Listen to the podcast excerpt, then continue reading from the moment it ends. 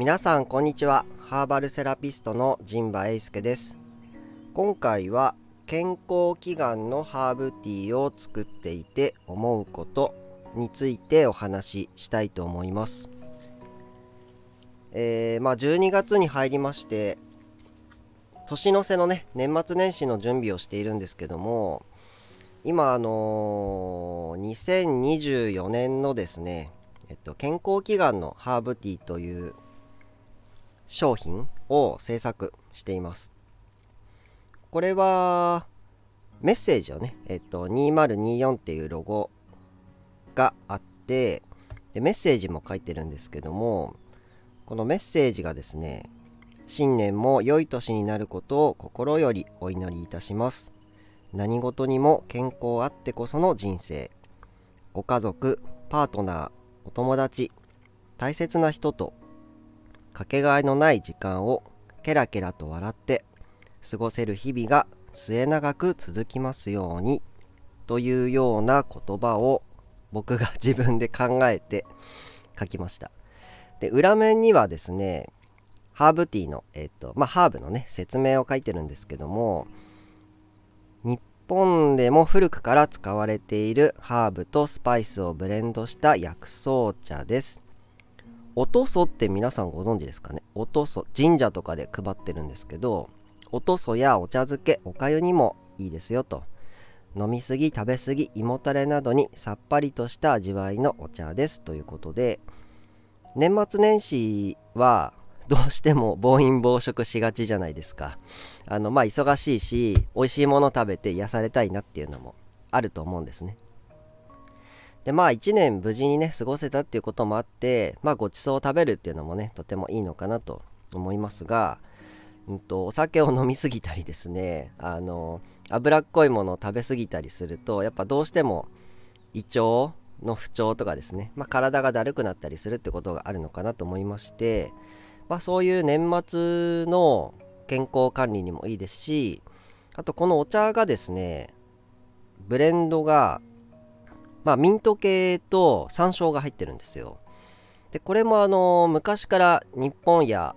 えー、東洋医学でも胃腸のね調子を整えたり気持ちをすっきりさせるハーブをね選んでいます。ので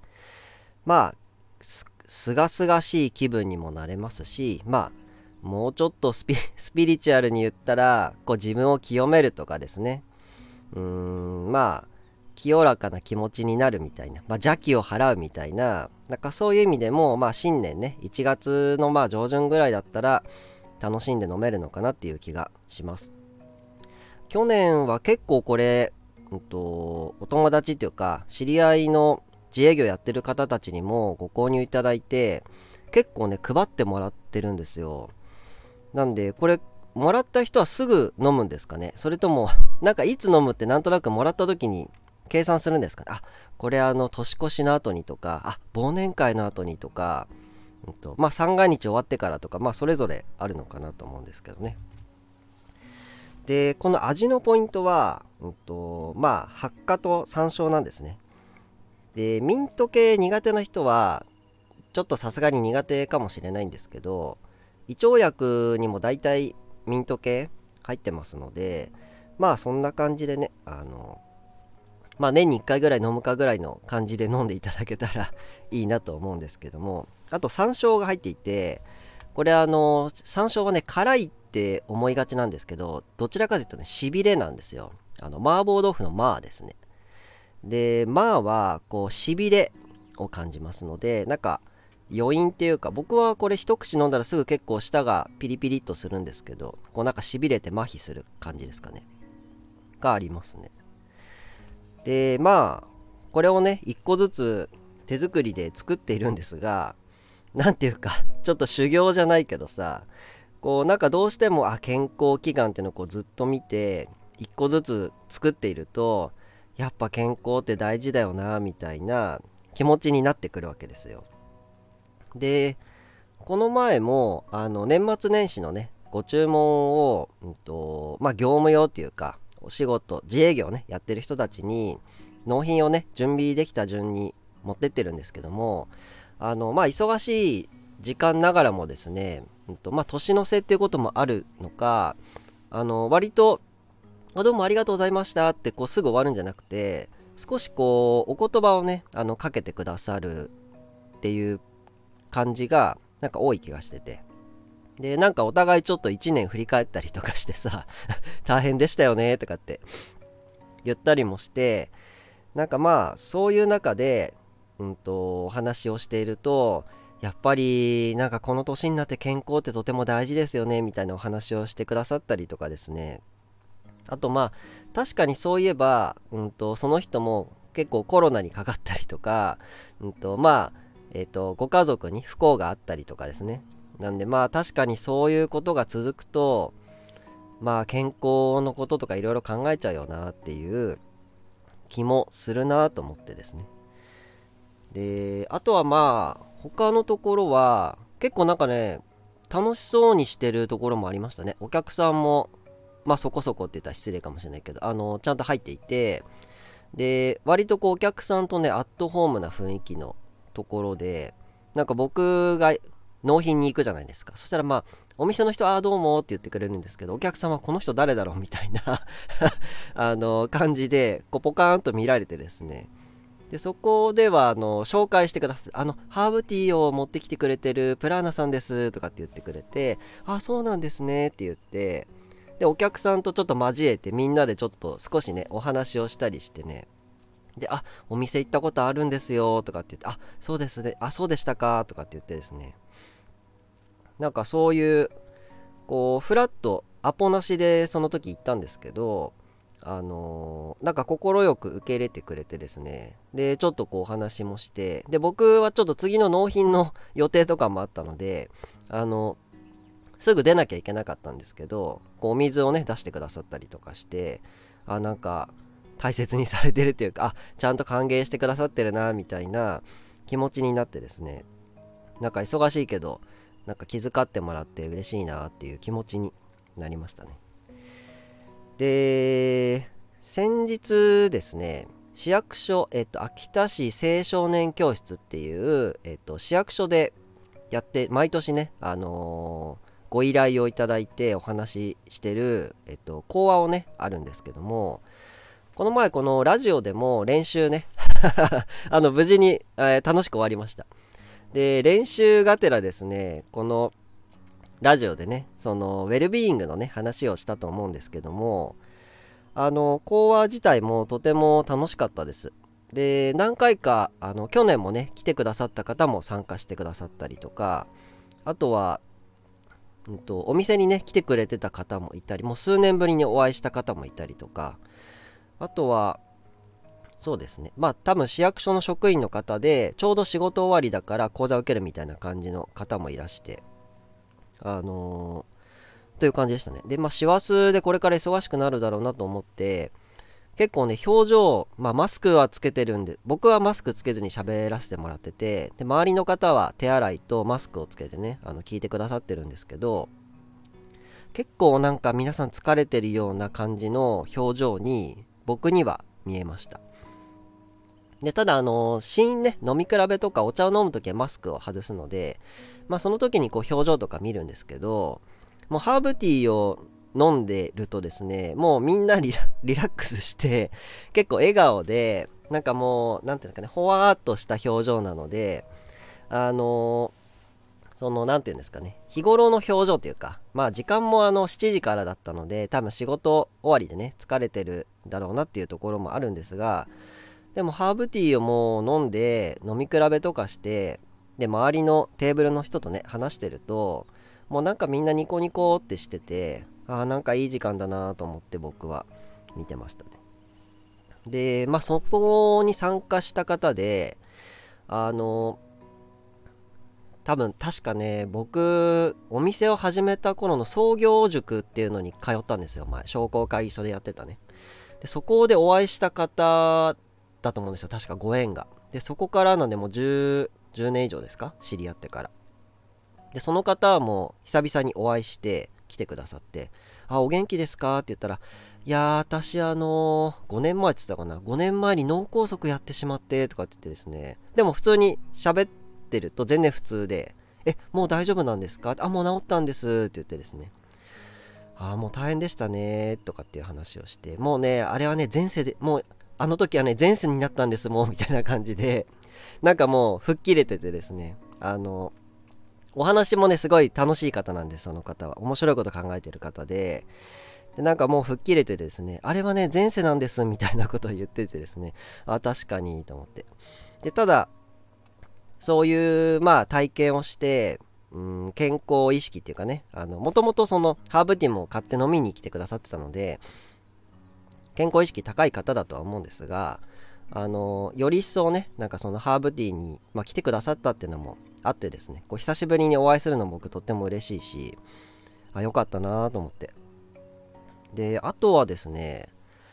あまあこうブレンドを皆さんこう考えて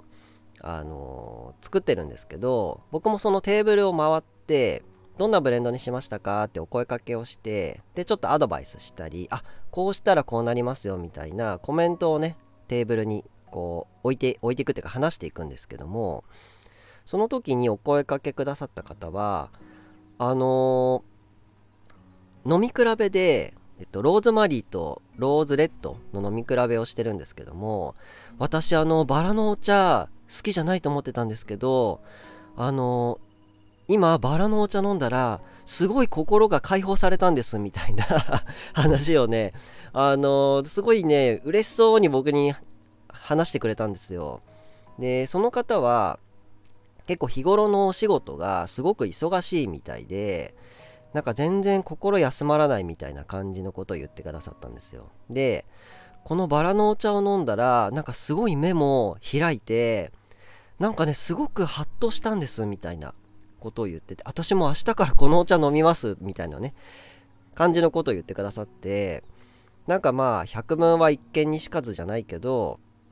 いろいろねハーブティー体にいいよねとかアロマって癒しにいいですよみたいなことを言われてるけどたったね一口そのハーブティーを飲んだだけでしかもその人にね相性が良ければなんかものすごくうんと、何て言うんですかね、革命的な体験って言ったらいいんですかね。多分、日頃仕事忙しかったらあんなにこう、何て言うんですか、感動的に誰かに何かを人に話すっていう場面すらな多分なかったと思うんですけど、すごいおとなしそうな方だったんですけど、僕にすごくですね、こう迫り来るような感じでこの感動を伝えてくださってあすごい良かったなと思ってですね。多分なんかいろんな感情を押し込めてるんだろうなっていう気はするんですけどもでもそういうきっかけや体験この前の、えっ、と短大大学学生？学生にやったのと一緒でやっぱ経験体験？はとっても大事だなと思いましたね。まあ想像したらあれでしょみたいな感じになるけどでもやってみるっていうことがとても大事だなと思いましたね。この前もあの別のところにちょっと行ったらハンドクリーム作りをしてるところにちょっと立ち会った立ち会ったっていうか居合わせたんですけどやっぱ香りがねふわーっとするとすごくいいんですよね。なんか。なんかみんなほわーっとして なんか優しい気持ちになってて全然初対面でもう普通にスルッと喋れるみたいな。なんかそれはやっぱりハーブとアロマの魅力っていうかうんとまあ魔力っていうかね効果効能っていうかさいいとこだなと思いますね。で今年は講話の中でもちろんそのハーブの話もするんですけどもこの前ラジオで話したようなウェルビーイングのね話をしてるんですね。でそのウェルビーイングのまあ真面目な話をした後にちょっともうちょっとテレビ的なねエンタメっぽい話も混ぜて喋ってるんですけどその中で衣食住の話をしてるんですよ。でまあこれがライフスタイルの話なんですけど衣食住ってまあみんなもう当たり前って思ってるじゃないですか。でもその着る服とか食べるものとか住む場所っていうまあいわゆるこの僕幸せには2つあるって話を前学生にしたんですけど大きい幸せと小さい幸せがあると思っていてでその大きい幸せだと思うんですよ。今日着るものがあるとか今日食べるとこがあるとか今日雨風をしのげる、えっと、住処があるっていうね。でこれは大きい幸せじゃないですか。まあまあこれがまずなかったらもうちょっと無理じゃないですか。もうすぐ体壊僕 なんて体弱いからすぐ体壊すしね。なんでまず衣食住をまず整えたり立て直したり見直すっていうのがまず大前提だしあとまあ最近のその消費の動向を見ててもみんな余裕がないからなのかうんとまあ衣食住に、うんと、しか買わないっていうかでなんならそこもなんかコスパが悪いから削るみたいなことになっていてなんかどんどん僕は貧しくなっていってるなっていう気もするんですよね。ただまず最低限まず着るものと食べるものと住むとこがあればまず幸せだなっていうところがまず一つのステージだと思うんですよね。でまあ昭和ぐらいのね古い古いって言ったらだけどまあその前のね、えっと、前時代的な考えだとまず衣食住あれば幸せじゃないかみたいなことになるんですが、えっと、最近ね平成令和を通じていろんなその悲しみとかね苦しみとか不条理とかを皆さん経験していて衣食住はあるけど幸せじゃないみたいな状況の人ってすごく多いと思うんですよ。でじゃあ衣食住以外に何があれば私は幸せなんだろうっていうことでこれがあの小さな幸せに当てはまると思うんですよ。でまあこういうのは、まあ、星野源さんとかはですねくだらない日常とか所さんとかもうわくだらねえなとかって言ったりしてもうしょうもないどうでもいいようなアホみたいなことが、うん、と小さな幸せって思うこともあるしまあいろいろだと思うんですねそれは。でこれを、うんと、整理するとですねどういうふうに分けられるかっていうと有給地美っていうものになるんですね。でこれ前ラジオでちらっと話したかもしれないんですが衣食住にプラスして有給地美っていう要素があった方が、えっと、豊かなね人生を送れるだろうっていうことを最近提案されています。これがまあウェルビーイングにつながるところだと思うんですけども。で今このラジオで U、Q、チー、B って話してるのでちょっとピンとこないかもしれないんですが U、Q、チー、B の U は遊ぶですね。悠々自適の U ですね。なんで、うんと、衣食住がある上で、うんと、最近遊んでますかっていうこととか U、Q の Q は休むですね。あのちゃんと休んでますかと。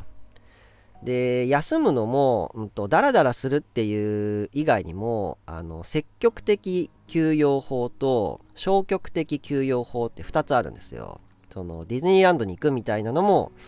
リフレッシュっていうかリラクゼーション休日ですし温泉でダラダラするとかいうのも休日なので休むって2種類。非日常か日常って2種類あるんですよね。で次地っていうのは知るですね。知的の知です。でこれはあの知ることって僕はとても楽しいしなんなら知りたくて生きてるみたいなところがあってなんで例えばうんまあハーブティーってこうやってできているんだなとか、うんと、このハーブはこういうエピソードがあるんだな。例えばエルダーフラワーには、えっと、魔力が込められていると古くから信じられていてハリー・ポッターでもね魔法界最強の杖と言われてるんですよみたいなエピソードを知ることでなんかこうワクワクするみたいなでまあ知るを楽しむみたいなことになるんですよねまああとはまあ仕組みのこととかなんかこういう地理のことなんかこの山はこうでとかさなんかやっぱ知るのって結構楽しいですよねでいろいろ知ってないとなんか雑談も楽しくなくなるじゃないですか。で、最後が美ですね。この美はビューティフルの美。ビューティフルの美 あの、ビューティフルの美容の美ですね。で、や美しくあることっていうこと。うん、これはまあ、美しさって人それぞれあると思うんですけど、お花が美しいなって思うこともあれば、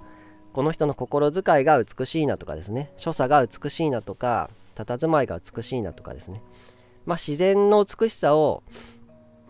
感じたり、まあ、その人の人間性の美しさとかね、え、ー、と、まあ、単純に外見、ルッキズムでもいいんですけど、外見が綺麗だなでも全然いいと思いますし、で、まあ、もうちょっと言えば、うんと、アートですね、うんと、例えば絵を見るとか、音楽を聴くとか、そういう美しいものに触れるっていうことですね。なんで、これをひとまとめに簡単にしたのが有給地美ってことなんですね。で僕はハーブってあの衣食住って考えると別にいらないんですよハーブとかあるもんって。あの衣食住にねあんまり役に立たない、うんと、メインの要素ではないんですね。ただそのまあ服にも染料としてハーブを使うし食にもハーブを使うし住むにも、うんと、ハウスキーピングでねあの綺麗にしたりとかカビの予防とかね。でまあヒノキの香り使ったりとか一応まあそういうのは実は隠れてはいるんですけどあんまりねメインの要素ではないんですよね。でどちらかというとハーブとかアロマっていうのは UQ チビの部分が結構大きいです。なんでブレンド体験も遊びだったりでその時間が休憩っていうかね癒しになったりで僕はそのハーブのエピソードとか、うん、と説明をするので知ってもらうこともできるしであと美しさに触れるって意味ではハーブもそのバラの花びらとかね、うん、と色がね綺麗だったり。あとまあ昨日もその学生のスライドにコメントしましたけどその抽出したお茶の色が綺麗だって書いてる方もいたしなんでそういうハーブって、まあ、自然のエッセンスっていうかねなのでそういう自然の美しさに触れる機会にもなると思うんですよ。なんで衣食住ではちょっとハーブの立場ってそんなに存在感な存在感がないんですけど有給チービっていう面ではハーブとかアロマってとても役立つんですよね。でまあ服で遊ぶとか食べ物で遊ぶとか住むところで遊ぶっていうのもとても大事なんですけどでもそこには絶対有給チビが含まれているんですよね。服で遊ぶとか服で休むとか服で知るとか服で美しくなるとか食で遊ぶ食で休む食で知る食で美しくなるとか。住んで遊ぶ住んで休む住んで知る住んで美しくなるみたいなことなんですよね。なんでまあ小さい柱なんですけどやっぱこれがないと人生が貧相になってしまうっていうか膨ら膨らみって言ったらあれだけどなん豊かさって言ったらいいですか？潤いとかね。なんかそういうものがなんか少しずつなんかすり減って失っていくんじゃないのかなっていう気がしますね。でこれもあの僕もお友達のね展示会とかそれこそ絵のね展示会に行った時にいつも思うことなんですけどその方はお花をモチーフにした作品を描かれてる方なんですよね。でそれを見て、うんと、僕が お店を閉じた頃にも見に行ったんですけどその時感じたのがこう美しいものを見た時にあ美しいなって思える気持ちをいつも持っていたいなって僕はその時感じたんですよ。でそれを結構今も大事にしていて自分がどんな状況であろうと花束渡せ渡されたら、うん、と綺麗ですねってこう思ってそれをちょっと眺めていられるとかですねだからそういう気分とか気持ちはしっかり残しておかないとまあ相手にも失礼だし、うんとまあ、自分自身もねなんかすさんでるんだなっていう気がしますするなっていうことを僕は数年前に学んだんですよね。でそういう意味でも、うんと、有給チビを、うんと、するにはぱ自分の機嫌を良くしておかないと受け取れないし与えられないと思ったんですよね。